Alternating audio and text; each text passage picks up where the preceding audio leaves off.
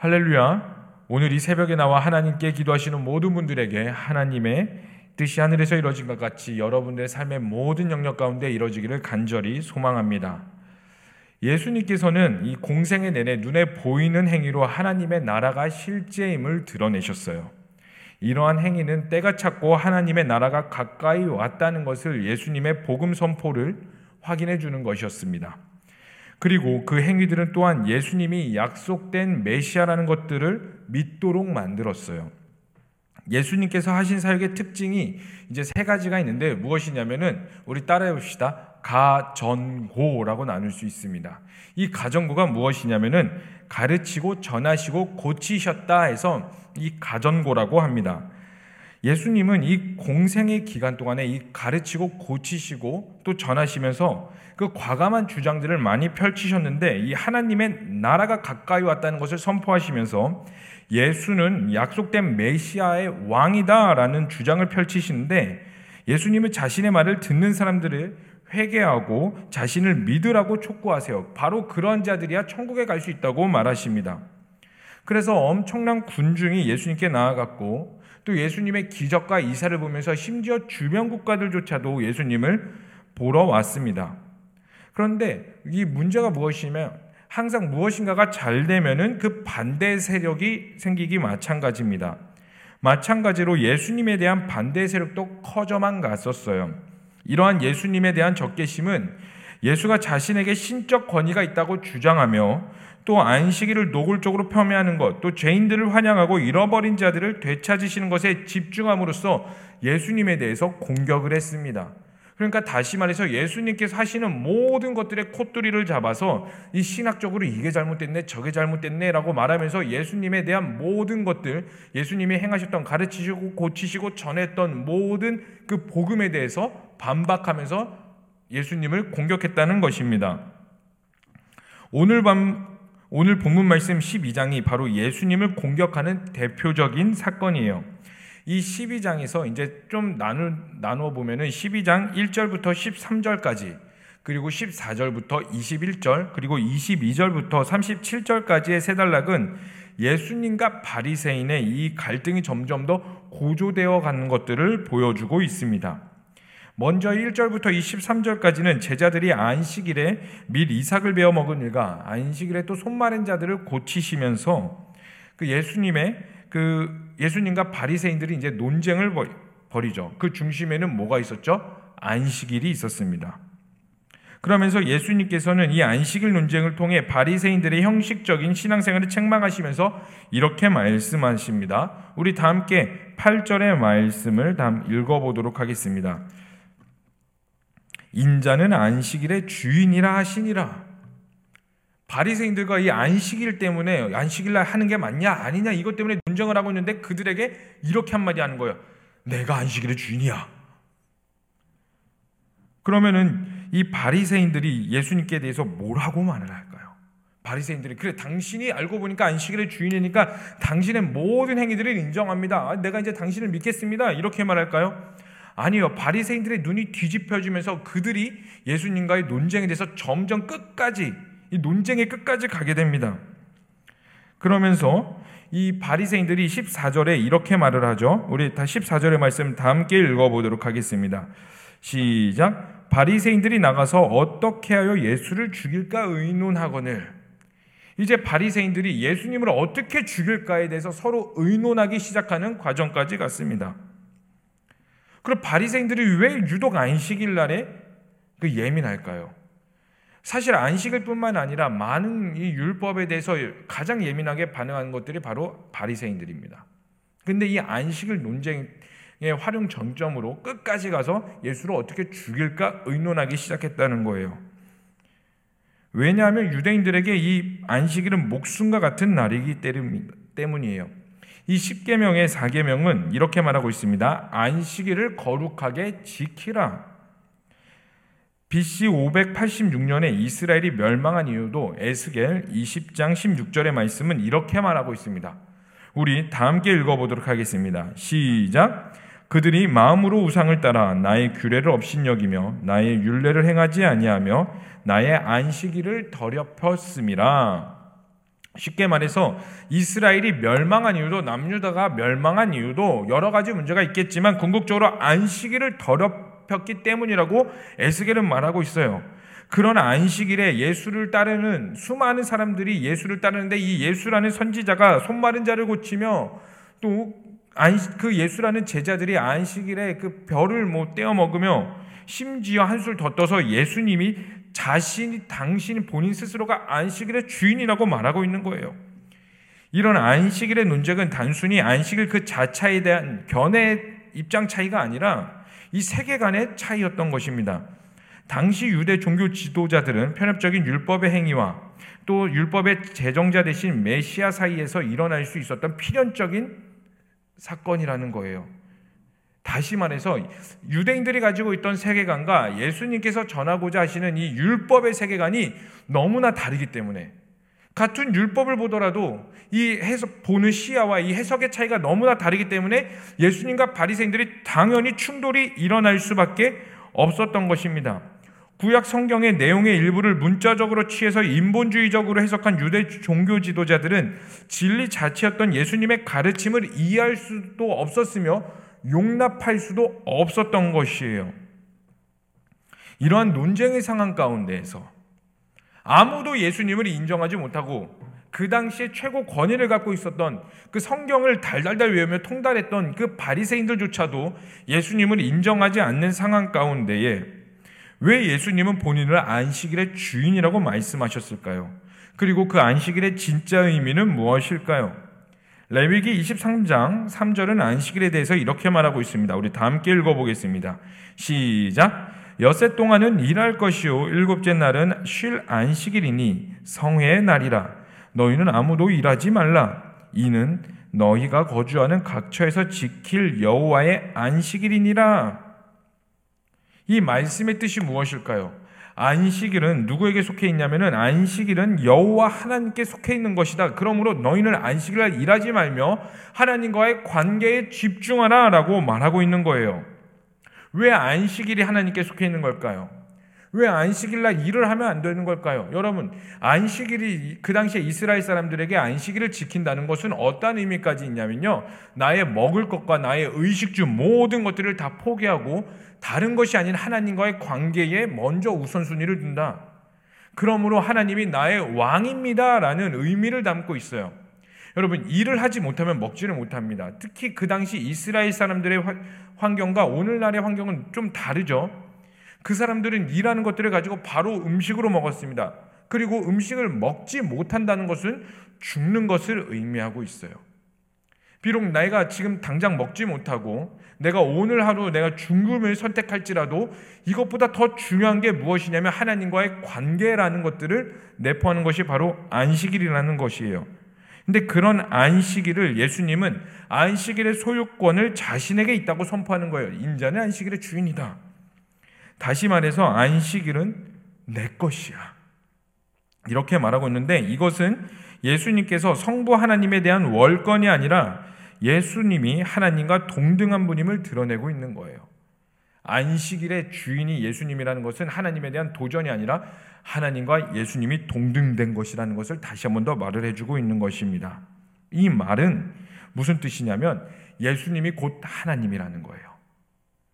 예수님이 하나님보다 아래 있다는 것이 아니라 예수님이 곧 하나님이며 예수님이 곧 하나님이라는 것은 무엇이냐면 예수님께서 이 땅 가운데 십자가에 달려 돌아오 십자가에 달리기 위해 이 땅 가운데 오셨다는 것은 하나님이 우리를 위하여 대신 죽으러 오셨다는 것을 뜻하고 있는 것입니다. 그러니까 예수 하나님 대신에 어떤 대리자가 와가지고 야 너 대신 내가 죽어라 그들을 사랑하니까 이게 아니라 하나님이 이 땅 가운데 내려오셔서 예수님의 모습으로 이 땅 가운데 내려오셔서 하나님이 당신이 만든 인간들을 위해서 그리고 당신을 배신하고 버린 인간들을 위해서 대신 죽으러 이 땅 가운데 오셨다는 것을 말하고 있습니다. 이것이 바로 은혜라는 거예요. 인자는 안식일의 주인이라는 의미가 단순히 바리새인과 예수님이 신성을 가지고 싸우는 그런 의미 내용이 아니라 이것을 통해서 우리는 무엇을 볼 수 있냐면은 예수님, 그 하나님 당신인 분이 나를 위해 이 땅 가운데 직접 오셨구나. 그 하나님께서 나를 위해 이 땅, 나를 너무나 사랑하시는 것을 보실 수 있으셔야 돼요. 그러면서 예수님이 이 땅 가운데 바리새인들에게 그 당시 기득권인 바리새인들에게 욕을 먹으면서 그들과 싸우시면서까지 끝까지 우리를 사랑하시는 그 행위와 그 우리를 사랑하신다는 것을 나타내고 있는 것들을 우리가 보실 수 있으셔야 됩니다. 그런데 그것을 바리새인들이 알아듣지 못하고 너가 어떻게 하나님이냐라고 말하면서 신성 모독을 가지고 예수님을 공격하는 것입니다. 그래서 바리새인들은 그 예수님이 하나님인심을 보지 못하는데 시편 135편은 이러한 자들을 통해 이렇게 말하고 있습니다. 우리 시편 135편 16절에서 18절의 말씀 다 함께 읽어 보겠습니다. 시작 입이 있어도 말하지 못하며 눈이 있어도 보지 못하며 귀가 있어도 듣지 못하며 그들의 입에는 아무 호흡도 없나니 그것을 만든 자와 그것을 의지하는 자가 다 그것과 같으리로다. 아멘. 우상을 만드는 자들이 있어 우상을 만드는 자들이 우상을 그리고 숭배하는 자들이 입이 있어도 말하지 못하고 눈이 있어도 보지 못하고 귀가 있어도 듣지 못한다고 해요. 그러니까 바리새인들은 결국 우상을 섬기는 자들과 같다라고 말을 하고 있는 것입니다. 마찬가지로 오늘날에도 예수님을 앞에 두고도 여전히 말하지 못하며 보지 못하며 듣지 못하는 세대가 있다는 것입니다. 그러한 세대가 예수님 시대의 바리새인들이라는 것들을 통해서 있었고 또 오늘날에도 여전히 존재한다는 거예요. 그리고 더 중요한 것은 그들과 자연스럽게 충돌할 수밖에 없다는 것입니다. 예수님을 제대로 믿으면요, 세상과 충돌할 수밖에 없어요. 그것이 너무나 당연한 것입니다. 그래서 14절은 예수님을 어떻게 죽일까 의논했다고 말한다고 다시 한 번 더 설명하고 있는 것이죠. 그런데 이러한 충돌하는 상황에서 예수님은 어떻게 행하셨을까요? 자신들을 죽이려는 자들 앞에서 충돌이 필연적인 상황 가운데서 어떻게 승리하셨고 어떻게 하나님의 나라를 선포하셨는지 우리 다 함께 18절에서 21절까지의 말씀을 읽어보도록 하겠습니다. 시작. 보라, 내가 택한 종, 곧 내 마음에 기뻐하는 바, 내가 사랑하는 자로다. 내가 내 영을 그에게 줄 터이니 그가 심판을 이방에 알게 하리라. 그는 다투지도 아니하며 들레지도 아니하리니 아무도 길에서 그 소리를 듣지 못하리라. 상한 갈대를 꺾지 아니하며 꺼져가는 심지를 끄지 아니하기를 심판하여 이길 때까지 하리니 또한 이방인들이 그의 이름을 바라리라 함을 이루려 하심이라. 21절에 뭐라고 하죠? 함을 이루려 하심이라. 예수님께서 어떻게 이기셨냐면은 구약의 선지자들이 선포한 말씀을 인용하시면서 그 말씀으로 바리새인들의 말을 하나하나씩 회파하시면서 말씀으로 반박하셨습니다. 여러분, 세상을 이기는 힘이 바로 말씀이라는 증거가 여기에 있어요. 말씀으로 이긴다는 말이 무슨 뜻일까요? 왜 말씀에 힘이 있을까요? 이 말씀은 바로 하나님의 언약이기 때문입니다. 예수님은 그 언약대로 오셨고 언약을 성취하셨어요. 여러분 말씀을 믿는다는 건요. 말씀을 붙잡고 간다는 건요. 하나님의 언약을 믿는다는 것을 뜻합니다. 하나님의 뜻과 계획이 지금도 내 삶 가운데 성취되고 있으며 또 하나님의 언약과 뜻이 내 모든 영역 가운데 이끌어 가신다는 것을 믿는 거예요. 믿는 거. 하나님의 언약은 분명히 이루어집니다. 그리고 분명히 여러분의 삶 구석구석 가운데에 하나님의 뜻이 이루어질 것입니다. 그러니 사랑하는 성도님들, 하나님의 말씀을 끝까지 붙잡으시길 바랍니다. 이것을 생명으로 붙잡아 승리하시기를 간절히 소망하십니다. 소망합니다.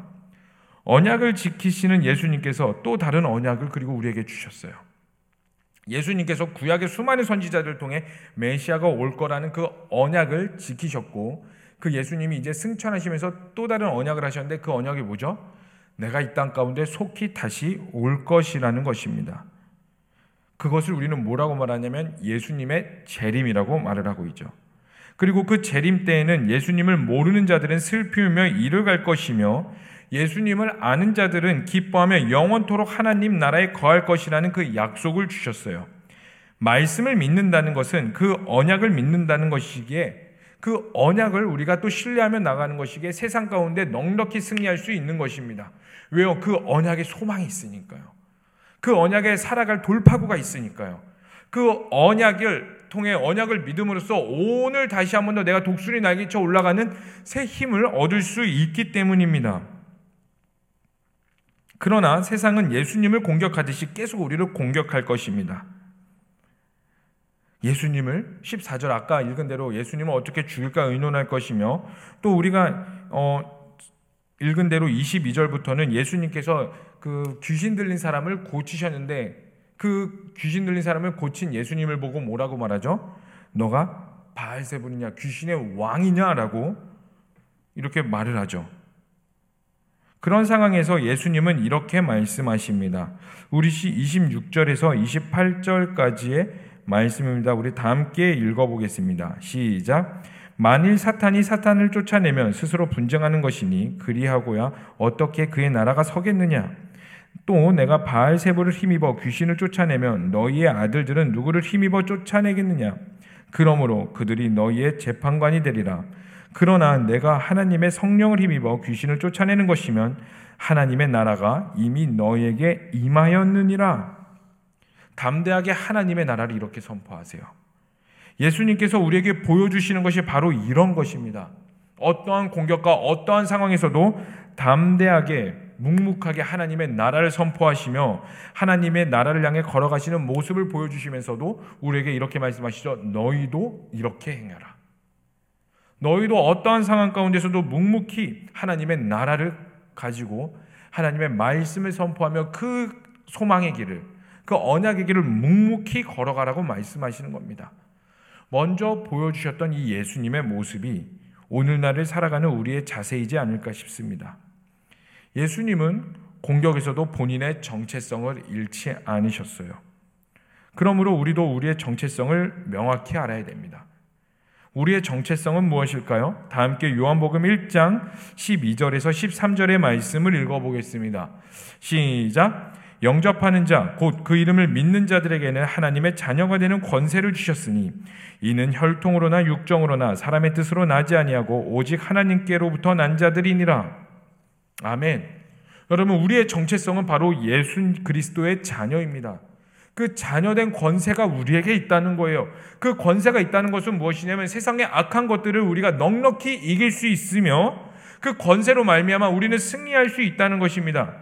그리고 예수님의 정체성을 명확히 안다는 것은 우리의 정체성을 명확히 안다는 것은 어떻게 언제 알 수 있냐면 하나님과의 깊은 교제에서부터 알 수 있는 거예요. 예수님은 하나님과 날마다 교제하셨어요. 예수님 자체가 하나님이시지만 또 예수님은 인간의 몸으로 계셨기 때문에 하나님과의 날마다 교제를 하심으로써 승리하실 수 있었고 그 본인의 정체성을 가지고 넉넉히 이길 수 있었던 것처럼 우리도 우리의 삶 가운데 하나님과의 매일의 삶이 깊은 교제로 가셔야 된다는 겁니다. 여러분 하나님을 가까이 하시길 바랍니다. 말씀과 기도를 해야 되는 이유도 바로 여기 있어요. 그냥 기도 많이 하면서 능력치가 올라가고 말씀 많이 읽으면서 그냥 하나의 목적지가 올라가서 레벨업 되는 이 정도의 수준을 원하시는 것이 아니라 여러분들이 말씀을 통해 하나님의 어떤 분이심을 알며 예수님께서 어떠한 언약을 가지고 어떠한 일을 행하셨는지를 알며 기도를 통해 그 힘을 얻고 이 세상 가운데 이길 수 있는 동력을 날마다 가지셔야 된다는 거예요. 이게 바로 하나님과 가까이 하는 것이며 예수님과 깊은 교제로 들어간다는 것입니다. 그리고 그 깊은 교제를 통해 말씀을 통해 본인 당신을 드렸듯이 그 깊은 교제를 하는 자들 통해 하나님의 나라가 분명히 드러날 것입니다. 사랑하는 성도님들, 예수님은 세상의 공격에서 묵묵히 본인의 사명을 감당하셨어요. 이제 우리의 차례입니다. 수많은 신학적인 이야기들이 있고, 수많은 논쟁거리들이 있고, 수많은 것들을 가지고 우리를 공격할 겁니다. 이제 그 세계관이 완전히 달라 예수님이 예수님의 세계관과 바리새인들의 세계관이 달라 충돌이 일어났듯이 이제 세계 세상의 세계관과 우리 믿는 자들의 세계관은 점점 더 갈라지게 될 것입니다. 그러나 이러한 상황 가운데서 우리가 해야 될 것은 무엇이냐면 예수님께서 묵묵히 본인의 사명을 감당하시고 말씀으로 하나하나씩 이겨나갔듯이 우리도 우리의 사명을 묵묵히 잘 감당하며 말씀을 더 깊이 사랑하시며 말씀을 사모하심으로 이 말씀 가운데 승리하시기를 간절히 소망합니다. 이제 이 광야 같은 세상을 여러분들은 어떻게 사시겠어요? 38절부터 말하는 이 악한 세대가 표적을 구할 때 드러낼 증거는 요나의 표적밖에 없다고 말합니다. 근데 요나의 표적이 의미하는 게 뭘까요?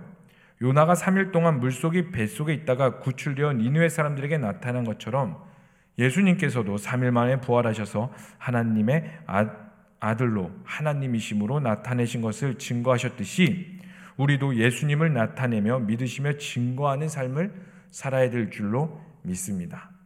그러므로 말씀을 마무리할 텐데 사랑하는 성도님들 말씀과 기도로 더욱더 하나님을 가까이 하시길 소망합니다. 그리고 그 하나님과의 가까움으로 묵묵히 그 길을 걸어가마 여러분들의 삶을 통하여 하나님의 증거가 나타내시기를 간절히 소망합니다. 그래서 여러분들이 가지고 나온 오늘 이 새벽에 기도 제목들이 있을 겁니다. 이 기도 제목 가운데 하나님의 뜻이 온전히 이루어지기를, 하나님의 나라가 선포되어지기를, 묵묵히 오늘도 내게 주어진 환경 가운데 승리할 수 있게 해달라고 우리 이 시간 다 함께 좀 기도했으면 좋겠습니다. 우리 다 함께 주여 한번 외치시고 기도하겠습니다. 주여 하나님 우리가 하나님의 말씀 앞에 오늘도 엎드리며 나아갑니다.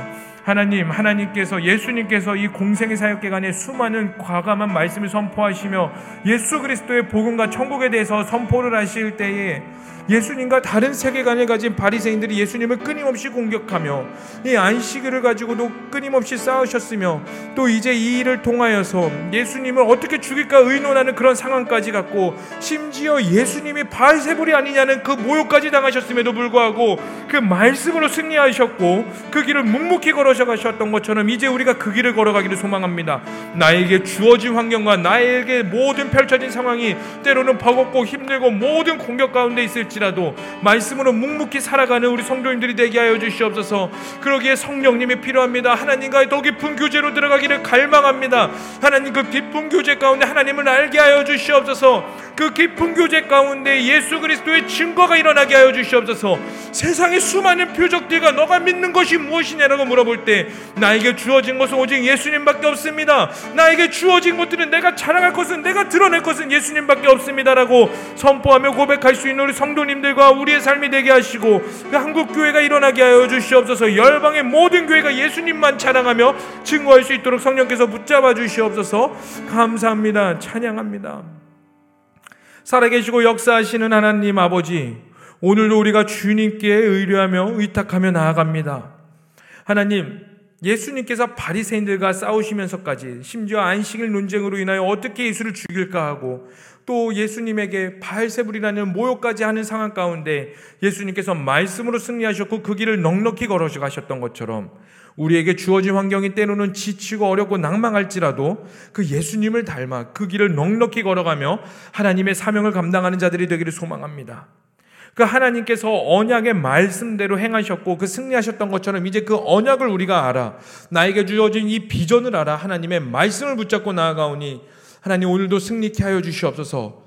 주님, 우리는 연약합니다. 그러기에 성령님이 필요합니다. 오늘 주어진 하루를 이 광야 같은 삶을 말씀으로 살아가게 하여서 누군가가 나에게 너에게 주어지는 표적이 무엇이냐, 너의 삶의 이유가 무엇이냐 물어볼 때에 나의 삶의 주인은 예수님이며 내가 드러낼 것은 예수님밖에 없다는 그 증거된 삶을 살 수 있도록 오늘도 붙잡아 주시고 하나님과 동행하는 하루가 되게 하여 주시옵소서. 이 새벽에 다시 울부짖습니다. 하나님 기도할 것들을 알려주시고 그 기도의 모든 것 가운데 하나님의 뜻만이 서게 하여 주시옵소서 감사합니다. 찬양합니다. 예수님의 이름으로 기도합니다. 아멘. 주여, 주여, 주여. 살아계신 하나님 오늘도 우리가 주님 앞에 의뢰하며 나아갑니다. 하나님 기도하는 모든 자들에게 성령 부어주시고 하나님의 말씀으로 승리케 하여 주시옵소서 말씀으로 넉넉히 이길 수 있게 하시고 기도하는 모든 자들에게 하나님의 뜻이 하늘에서 이루어진 것 같이 이 땅 가운데 이루어지게 하여 주시옵소서